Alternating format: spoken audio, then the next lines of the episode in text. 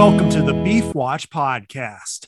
I'm Aaron Berger, a Nebraska Extension beef educator.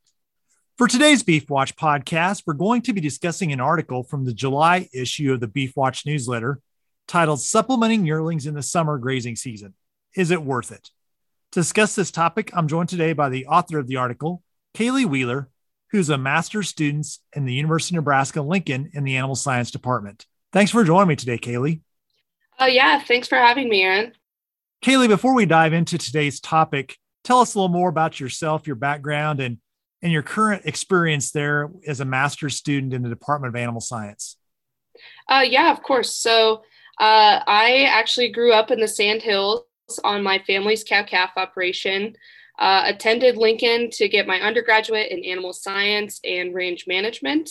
Uh, and now I'm currently working on my master's uh, in ruminant nutrition with Mary Drewnoski. A lot of the stuff that I focus on is with grazing, corn residue grazing, and pasture grazing. So it's kind of my focus area, and I am super excited to be here to talk about this study. Well, set up for us the study that went into this topic. Again, what's the research that's been done? Why was it done? And what are some of the things that have been found? Uh, yeah, so uh, essentially, what we what this study was about was supplementing yearlings on summer pasture, uh, and really kind of diving in to figure out if it's worth it or not. Because I would say that most producers don't supplement on summer pasture, but it's definitely a tool that we can use to help benefit performance. Uh, and the reason that it was done is that we know that forage quality as well as yearling performance will decline throughout the summer. Um, we know that forage quality declines as maturity happens. Uh, and then when our quality declines, that means typically our cattle performance is going to decline as well. So we also know that the cattle industry and its associated markets are inherently variable.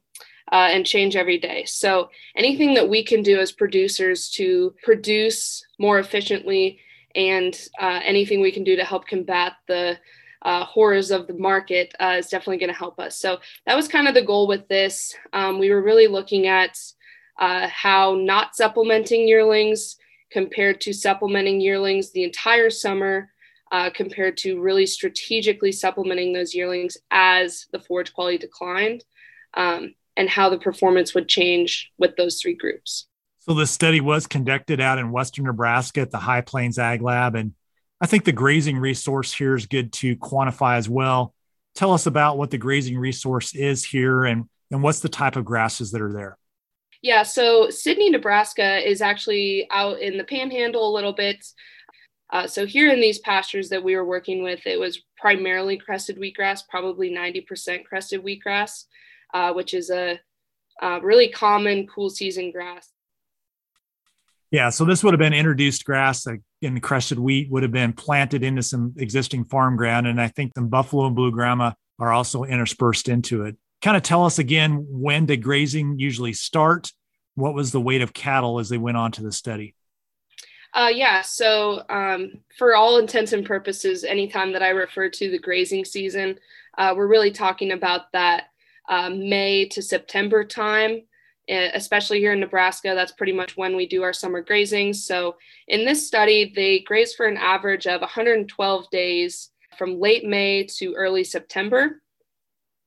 Uh, and they all went on to pasture at about 700 pounds and came off at about 900 pounds, give or take whether they were supplemented or not. So, talk about just uh, the strategies in terms of supplementation. You already mentioned this earlier, but walk through with us the three different options or three different scenarios that were studied. So, as I said before, we had three different options. Uh, our control group got no supplementation. So, those calves just grazed that 112 days just on the crested wheatgrass and didn't get any, any other additional inputs. Uh, and then we had a full supplementation group, and those calves got three and a half pounds of dried distiller's grains per head six days a week through the entire grazing season. Uh, and then that third strategy uh, was strategically supplemented. So we started about halfway through the grazing season, early July through the end of the grazing season, and those got the same. So three and a half pounds per head, six days a week. Talk a little bit about the results. What have you seen in the studies, and and how might that shape a little bit how people think about utilizing supplementation? Yeah, so supplementation, uh, especially a high protein supplementation like distiller's grains, uh, is a really easy way to impact the performance of yearlings on grass uh, because we know that when we give them supplementation, it's going to increase their performance. So, with our control group, we saw them gain about a pound and a half per day. Uh, and then with both of our supplemented groups, we saw an increase of about half a pound per day. So those those two groups gained about two pounds per day uh, and ended about 50 pounds heavier than our control group that got no supplementation. Let's go into that a little more detail. Just thinking about the group that was supplemented the whole summer in comparison to the group that was supplemented only the last half. You're saying that performance was basically equal for those two groups across the whole summer? Yeah, statistically, we saw the exact same performance uh, in both average daily gain and final body weight. So essentially, we got a much greater response to the supplementation when it was fed in the later half of the grazing season, uh, because those strategic calves really were only fed about half as much supplement as the full group. Uh, but it was only in the second half of the grazing season when we really saw that forage quality decline. You've also put a few economics to this and kind of looked at what can we afford to pay for distillers grains, what's the value of cattle when they're sold, price slides, things like that walk through with us some of the things you did from an economic analysis standpoint to put some numbers to whether or not this works. Yes, definitely. So, uh, essentially, what we've done here is we've proven that strategic supplementation has performed the same as the full supplementation group. But the real question is, how do the economics play out, right? So, uh, we actually gathered historic live cattle and distillers prices from the previous decade in Nebraska, so 2012 through 2021. Uh, and we actually applied the data we saw in our experiment to all of the numbers we saw in those years to kind of test our strategy against what those markets were and see whether it would have actually panned out. Uh, and what we found is that in all the years, the returns of the strategic group were numer- numerically greater than the non supplemented group. Uh, and on average, providing strategic supplementation actually increased returns by about 32 bucks a head over the non supplemented group. So the main things we looked at was the cost of distillers grains and the live cattle prices. As you think about the two groups that were supplemented, what advantage did the group have economically for those that were just supplemented the last half of the summer? We actually saw an average return of about twice as much. And when you consider that you're spending about twice as much to supplement the full group versus uh, only supplementing the second half. So if we think that the um, strategic group returned $32 a head more than the control group, our full group actually returned $16 a head more than the control group. So, so supplementing, whether you're going to supplement the whole time or only half the time, still returns more on average than not supplementing because you're increasing the weight of those calves. But by strategically supplementing, you can really drastically impact the cost that you have to put into those calves, um, which ultimately impacts your return to management. It has a positive impact because you're not spending as much.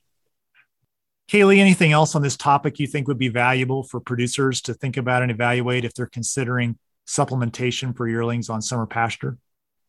Oh yeah, I just think that it's it's a really neat tool to use supplementation to increase performance, especially when we have years like this where we may not have uh, the grass quality and whatnot.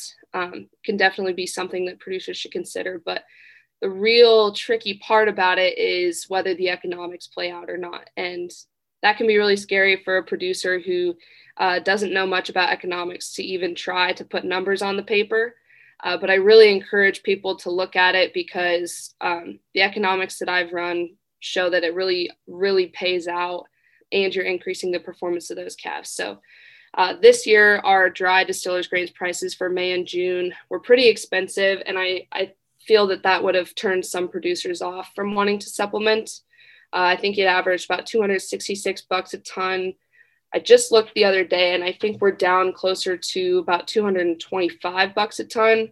Um, so make sure you consider what the cost of that supplement is and then also be keeping an eye on your live cattle prices because those obviously change every day. Yeah, and something we didn't talk about very much is just understanding price slide. You know, if I have a 850 pound feeder, there's going to be a price per pound, and if I have a 900 pound feeder, there's a price per pound. I'm not getting paid the same price per pound as the dollar value for that 900 versus the 850. So what I'm saying is, let's say 850s are bringing a dollar 80 and 900 are bringing a dollar 70. I didn't get paid a dollar 70 to put on additional 50 pounds, and I think that's important to understand.